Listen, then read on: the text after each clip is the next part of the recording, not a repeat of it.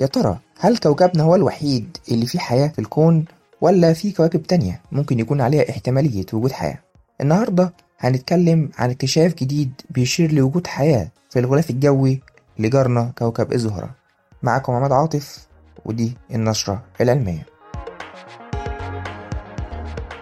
جارنا كوكب الزهرة واللي بيتسمى برضه باسم توأم الأرض وده لأنه بيتشابه في حاجات كتير مع كوكبنا زي طول القطر والكتلة وغيره. لكن الظروف المناخية للزهرة مختلفة جدا عن الأرض وده لأن الغلاف الجوي للزهرة بيحتوي على غازات دفيئة زي غاز ثاني الكربون وغيره من الغازات اللي بتمتص الأشعة بتاعت الحمراء اللي جاية من الشمس وبالتالي بتسبب ارتفاع درجة الحرارة وده بيكون نفس التأثير بتاع الاحتباس الحراري اللي موجود عندنا على الأرض.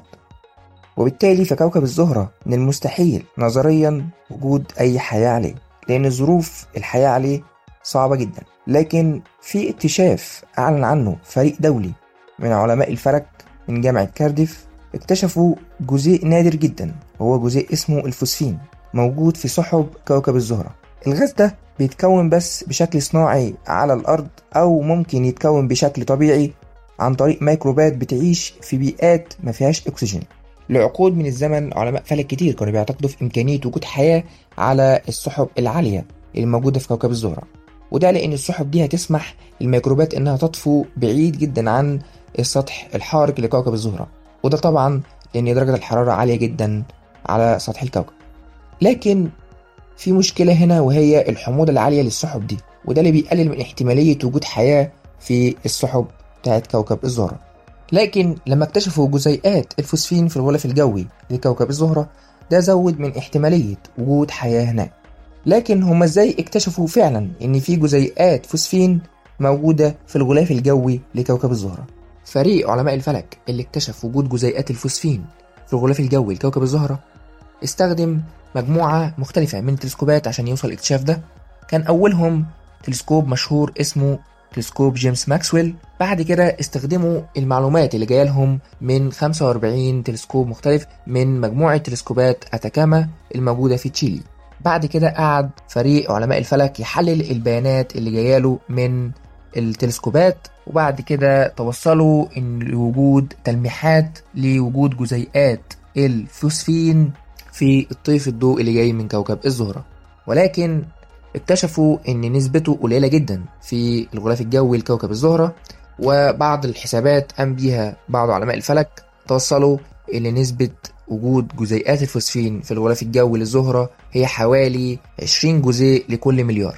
ولكن لسه في مشكلة تانية لتأكيد وجود حياة هناك وهي إن السحب بتاعت كوكب الزهرة شديدة الحموضية.